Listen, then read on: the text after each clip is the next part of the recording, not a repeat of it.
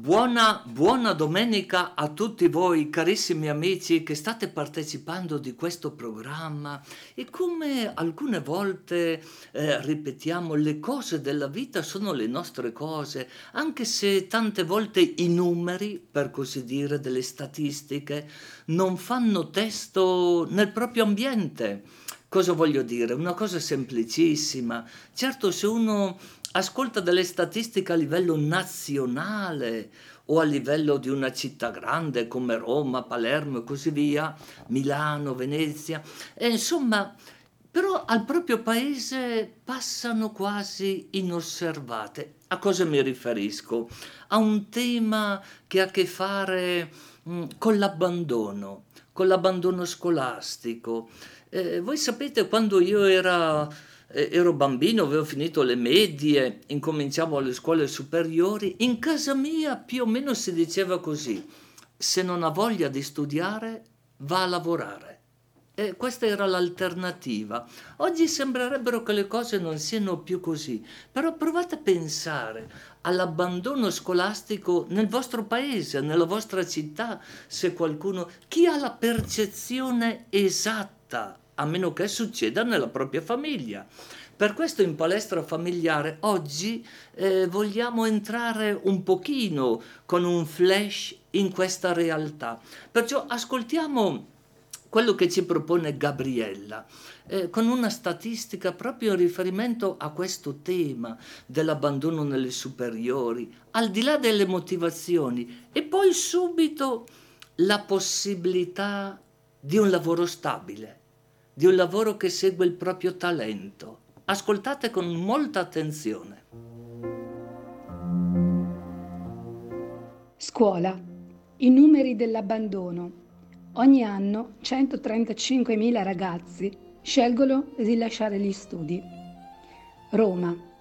Sono oltre 135.000 gli studenti che la scuola italiana perde ogni anno. Sono ragazzi e ragazze delle scuole medie e superiori che gettano la spugna durante l'anno o nel passaggio da un anno successivo. Un fenomeno che alle superiori è stato appena scalfito, mettendo a nudo politiche nazionali che sono non riuscite ad aggredire il problema.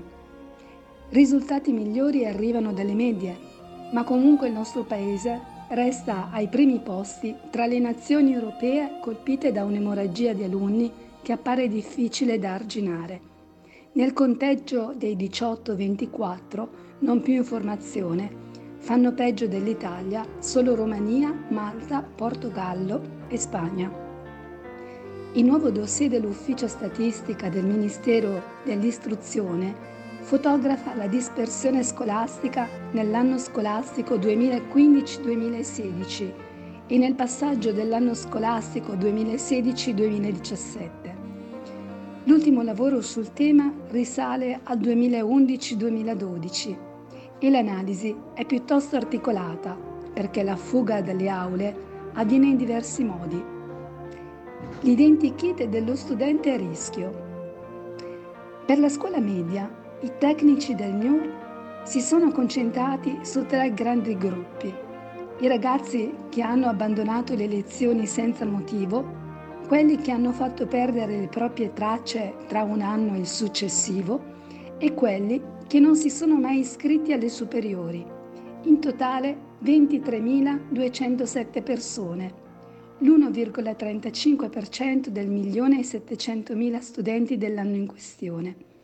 L'identikit tracciato da Viale Trastevere parla di alunni per lo più maschi, incappati in una o più bocciature meridionali e stranieri, anche nati in Italia. Lo scoglio del primo anno. Un ritratto che non cambia di troppo nel passaggio alle superiori, dove però le dimensioni del fenomeno appaiono di gran lunga più preoccupanti, al punto che tra abbandoni in corso d'anno e mancate iscrizioni al successivo, il calcolatore degli studenti che lasciano raggiunge quota 112.000 il 4,3% del totale, un dato che arriva al 4,8% al sud. La grande fuga si concretizza soprattutto nel passaggio da un anno all'altro, dove si perdono 71.000 alunni. Anche qui sono i maschi più esposti al rischio di abbandono. Alle superiori l'ostacolo più difficile da superare è il primo anno, dove gli abbandoni schizzano al 7%, 2 su 3 al momento del passaggio alla seconda classe. Il grosso degli abbandoni, come le medie, riguarda le scuole non statali e ancora gli alunni stranieri, i ripetenti e gli studenti iscritti a tecnici e professionali. Tra i licei è l'artistico quello che miete più vittime. Contrasto all'abbandono. Alle superiori si è passati dal 4,4% di abbandoni nel 2013-2014 al 4,31% del 2015-2016. Risultati decisamente migliori alle medie, dove il tasso di dispersione dello stesso periodo è sceso dal 2,26 all'1,35%. La dispersione scolastica, sottolinea la ministra Valeria Fedeli, è un fenomeno che va contrastato con forza perché dove è alta vuol dire che non sono garantite a sufficienza pari opportunità.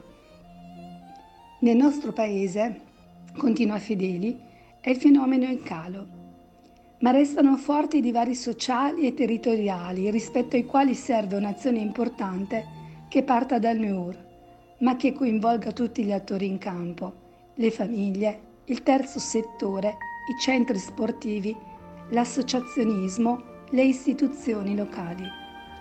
Per mettere insieme questa rete e per far emergere le buone prassi già esistenti, abbiamo voluto un apposito gruppo di lavoro, una cabina di regia guidata da Marco Rossi Doria, che ha una lunga esperienza in materia. Lorenzo scopre il legno passione di famiglia. Vale la pena andare a scuola? Un tempo la risposta era scontata, oggi non più. Sono tanti i giovani che abbandonano o interrompono gli studi per tanti motivi diversi, ma che inducono a farsi un'altra domanda. Come può tornare a essere attraente la scuola? La storia di Lorenzo è molto eloquente. Iscritto al primo anno di un istituto tecnico, viene bocciato, ripete l'anno e dopo due mesi decide di mollare. I problemi cominciavano di prima mattina lungo il percorso che dovevo fare in pullman, sempre affollatissimo, era un calvario, impegnativo per tutti, in particolare per me, che soffro i viaggi e la folla. Più di una volta sono stato male, mi sentivo soffocare, sudavo. Entravo in classe già provato e con i prof non avevo un buon rapporto.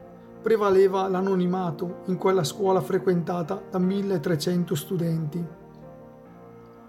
Alla fine della prima arriva la bocciatura, anche se avevo solo tre insufficienze. L'anno dopo, prosegue Lorenzo, ho ricominciato in salita. Mi sentivo svuotato di energie, con l'incubo di quel viaggio e gli insegnanti con cui non c'è mai stata una vera intesa.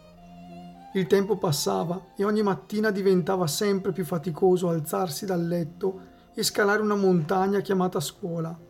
Non ce la facevo più ho detto basta e ho passato mesi chiuso in casa, guardando il soffitto della mia camera. Ho smesso di fare sport e di frequentare gli amici, svuotato di energie e di motivazioni. Una vita da fallito. L'unico punto di luce in quel periodo buio erano i lavoretti che suo padre, falegname, figlio di un falegname, lo invitava a fare nel garage di casa. In quei momenti scopre la passione e una buona capacità nelle attività manuali e l'amico Mattia gli fa una proposta. Vieni alla mia scuola, sembra fatta apposta per te. Lorenzo si iscrive al percorso di operatore del legno all'ASLAM, una scuola di formazione professionale di Lentate sul Seveso in provincia di Monza Brianza. Tanta pratica e una teoria sempre mirata alle applicazioni e soprattutto incontra un ambiente stimolante, prof che lo accolgono e lo guardano con stima, come mai gli era accaduto prima. Lorenzo scopre di avere tanti talenti, ritrova fiducia nelle sue capacità, si rimette in gioco, la vita riparte. Le cose vanno talmente bene che la scuola gli propone di passare dal secondo al terzo anno, sostenendo un esame da privatista per poi essere inserito come apprendista in un'azienda per la lavorazione del legno. La passione del nonno e del padre, che è anche la sua, una passione che ha trovato la strada per esprimersi grazie all'incontro con qualcuno che ha scommesso su di lui. Grazie, grazie Massimo per questa passione per il legno. Che interessante tutto questo, no? E voi sapete che un po' di mesi fa il Papa Francesco ha proposto davvero un patto educativo tra famiglia, scuola, comuni. Che interessante, no? Il Papa Francesco com'è attento a questa realtà. Eh, questo vuol dire che anche il mondo laico è attento. Per esempio, ho qui tra le mani un libretto che ha un titolo molto ambizioso, Vademecum, per un genitore che non si vuole rassegnare. È un noto psicologo, Paolo Crepet, che tante volte lo vediamo anche in televisione. Lui è direttore della scuola per genitori, direttore scientifico di questa scuola. Ebbene, dopo una conferenza che ha fatto con gli alunni, con i professori, quando finisce tre insegnanti gli si avvicinano e gli dicono che delusione, professore perché dice che lui aveva eccitato i ragazzi. Adesso lei se ne va, gli dicono queste tre maestre, e noi dobbiamo rimanere qui a calmarli. E ehm, questo fa pensare, questo fa pensare perché tante volte, io dico fa pensare, lui sostiene che il regalo straordinario sarebbe per i giovani in generale un tempo per ascoltare la nascita del pensiero. Mi ha impressionato questa frase.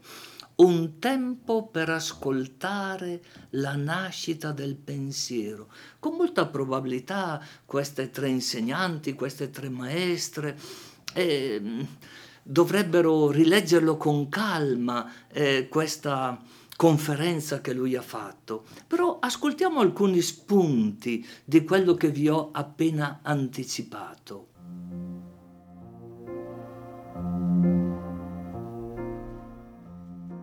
Non sono quelle tre insegnanti la causa del vuoto mentale dei loro allievi, ma se reagiscono così non contribuiscono certo ad entusiasmarli alla nascita di un pensiero critico si comportano come molti genitori che mi dicono, visibilmente contenti, che a casa loro non si litiga mai. Un padre e una madre felici di vivere in un reparto di rianimazione.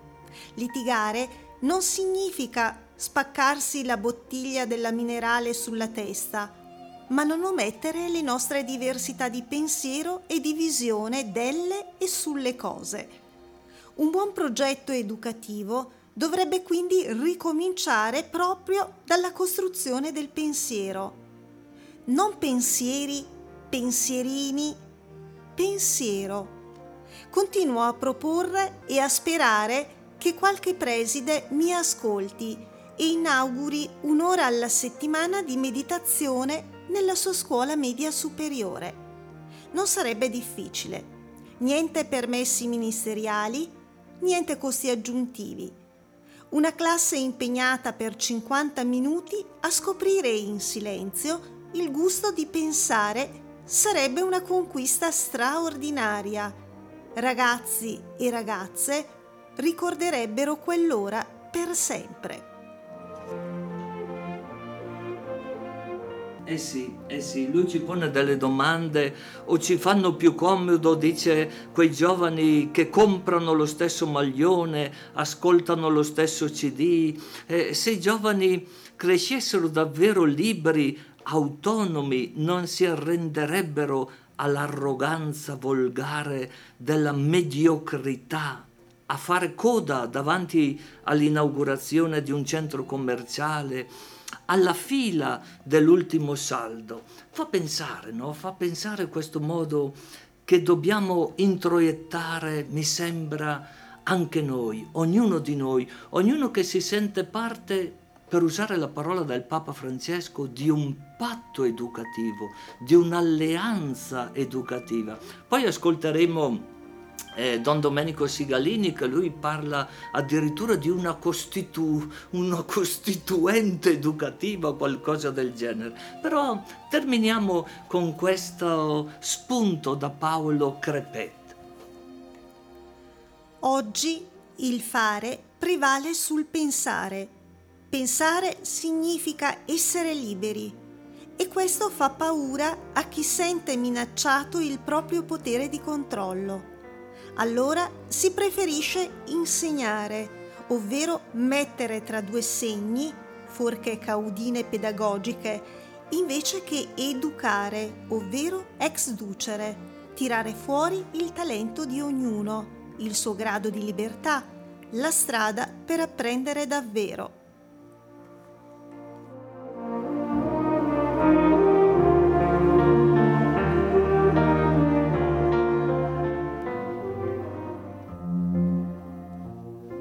Parlare di educazione è una cosa affascinante. Intanto quelli della mia generazione l'hanno sentita cambiare significato tante volte. Per esempio per noi quando eravamo bambini avere una buona educazione voleva dire comportarsi bene, non dire stupidate, eh, non andare fuori le righe, non, non, insultare nessuno, cioè era più un atteggiamento che dovevamo avere noi nei confronti degli altri. Poi man mano sono cresciuto, ho visto che l'educazione era in pratica. Avere qualcuno che ti poteva dare ragioni di vita, quindi dei motivi belli per vivere felice, per vivere contento. E da questo momento in poi, quando abbiamo capito, quando io ho capito questo, mi sono anche fidato di più, cioè non c'era gente che era orientata o messa lì apposta per controllarmi o per farmi essere un ragazzino educato che non offendeva nessuno, carino, sempre delicato, no, era gente che mi voleva aiutare a dare gioia alla mia vita e a darmi ragioni per poter essere entusiasta e contento della mia vita. Io devo dire e ringrazio il Signore che ne ho trovati tantissimi. Ho mai avuto delusioni. Un sacco di persone mi sono, mi sono messe accanto e mi hanno aiutato a crescere. Ricordo in particolare, per esempio, un professore di matematica, pensate. Era un prete, ma di una freschezza, generosità, capacità di intuire i, i, nostri problemi pure oltre che quelli di matematica e capacità anche di essere serio, esigente, ma mai assolutamente eh, cattivo, come si suol dire, no? Mai assolutamente intemperante, mai si arrabbiava e, e, questo tra l'altro poi mi ha anche aiutato a decidere perché io a un certo punto della mia vita sono stato invitato dai miei superiori a studiare matematica. Per carità, io volevo studiare Sacra Scrittura, volevo diventare prete e quindi da prete avrei preferito di più approfondire il Vangelo per essere capace di predicare, di aiutare gli altri a trovare ragioni di vita che venivano dalla fede e mi toccava fare matematica. Ebbene, l'esempio di questo prete mi ha aiutato moltissimo perché ho visto che era un prete serissimo, bravo, nello stesso tempo era un bravo professore. Quindi era una persona completa che aveva trovato motivi, ragioni per il suo lavoro che gli avevano chiesto, perché anche lui era un prete e ha dovuto fare matematica, e io, seguendo lui, ho detto, vabbè, la posso fare anch'io. Ho fatto un sacco di, di, di tentativi di, di, non, di, non, fare questo, ma però poi ho detto, vabbè, se i superiori vogliono questo, faccio anche questo, mi farà bene. E di fatto fu così. Mi ha fatto tribulare perché studiare matematica vuol dire perdere tutti i capelli, tanto per, per dire qualcosa, però è stata una cosa molto, molto bella e molto seria. Poi ho trovato anche altre persone che evidentemente posso giudicare oggi che erano un po' troppo severe, ma però erano i momenti di quel tempo, in quel tempo si usava così, se io per esempio prendevo qualche ceffone in seminario, li, li, prendevo anche a casa perché avevo nove fratelli, quindi figuratevi se non litigavamo ogni tanto, se non avevamo qualcosa da dire e se non dovesse intervenire la mamma per sedare i nostri tumulti e metterci in riga. Quindi no, non davo a queste cose eh, grandi, grandi importanza, insomma, perché vedevo che se volevo venire su diritto, un pochino fatto bene, nel senso che ero obbediente, che ero capace di rispettare, che un punto anch'io eh, venivo accolto molto bene dai miei amici, era perché c'era qualcuno che mi aiutava a, a, a sgrezzarmi, a togliermi un po' di, di, di, di, punte troppo esagerate e smussare per potermi rendere più capace di dialogare con tutti. Poi l'altra cosa che riguarda l'educazione vorrei dire è che mi sono trovato appena prete dentro nella necessità proprio di inventare nuovi modelli di vita per il mondo giovanile perché riuscissero ad avere una grande fiducia e amore nel Signore e nello stesso tempo grande interesse per i ragazzi più piccoli. Li chiamavamo allora per la prima volta li chiamavamo animatori, cioè capaci giovani entusiasti della loro vita, entusiasti anche della loro fede, che volevano fare in modo che anche altri ragazzi con loro potessero crescere e potessero aiutare questi ragazzi a diventare grandi e adesso che vado in giro ormai sono quasi ottantenne e vedo ancora alcuni di questi giovani che stanno, hanno fatto una bella famiglia e ricordano molto volentieri questi momenti e sono grati di aver fatto nella vita questo compito, di aver dato questo contributo alla società e anche alla, alla Chiesa. Un'ultima cosa voglio dirvi, è quello che sta facendo il Papa adesso che continua a insistere perché tutti coloro che hanno delle ragioni di vita da offrire, cioè che possono fare gli educatori, si mettano assieme a fare una sorta di, eh, come si può dire, io la chiamavo costituente educativa. Modestamente, già 30 anni fa, io ne parlavo e ero convinto che era necessaria, cioè vedevo che lavorando con i ragazzi, lavorando con i giovani, eh, bastava che qualche barista o qualche uno che teneva e vendeva dei giornali e mettesse dentro quella zizzania o perché li faceva ubriacare o perché eh, face, metteva a disposizione dei, dei, dei, porno che mi rovinavano tutto, tutto il lavoro che io avevo fatto. Allora, per esempio, avevamo fatto già anche qui a Brescia una costituente educativa che permetteva, per esempio, a un prete di dire facciamo una bella riunione con tutti i baristi del paese. Voi incontrate tanti giovani, per favore, potete eh, non farli ubriacare? Potete essere in grado di tenere presente che i ragazzi prima o poi questo lo fanno. E di fatto, per esempio, vedevamo degli adolescenti ubriachi, come mai? È perché quell'altro là gli aveva venduto, sapeva che si ubriacava, ma tanto per lui era una fonte di guadagno. Però allora ragionate, dicevo ai baristi, fate ubriacare un quarantenne che almeno sa comportarsi, ma neanche quello. Però i ragazzini dovete aiutarli a, a non andare... Ecco, e, così per, per tante altre cose, comportamenti e compagnia. Cioè è importante in un paese, anche semplice, andare d'accordo con quelli che stanno con i giovani e dire su questi 4 o 5 punti andiamo d'accordo tutti. Io vi mando e lascio che i ragazzi, oppure dico, invito addirittura i ragazzi a venire a fare la squadra perché di calcio o di tennis o di, o di pallavolo, però voi per favore su queste tre o quattro cose dovete essere seri. E la gente era contenta anche di essere aiutata da me a trovare qualche ragione eh, più importante perché vedevano che i ragazzi, per esempio, eh, e finisco, eh, abbiamo visto che sulla statale 11, che è quella strada che da, eh, attraversa tutta la Lombardia e va fino a Torino, no? quella che fa Brescia, Milano, eccetera, eccetera, statale 11, noi avevamo un sacco di ragazzi nei paesi vicini che andavano a fare i muratori, dialetto di Maguc, no? Dei manovali ad aiutare ne, ne, la, l'edilizia che allora era molto diffusa. C'era un sacco di ragazzi che magari smetteva pure di fare le medie per poter andare lì. Io dico, ma come faccio adesso questi ragazzi a fargli delle riunioni in parrocchia? Che noi le facciamo alle 4 e sono quasi tutte per gli studenti. Questi qui, poveracci, vengono a casa alle 8 di sera tardi, sono già stanchi morti, vanno a dormire, poi il mattino dopo devono alzarsi presto, dormicchiano ancora anche in pulmino. E, come faccio? Chi, chi è che mi può aiutare?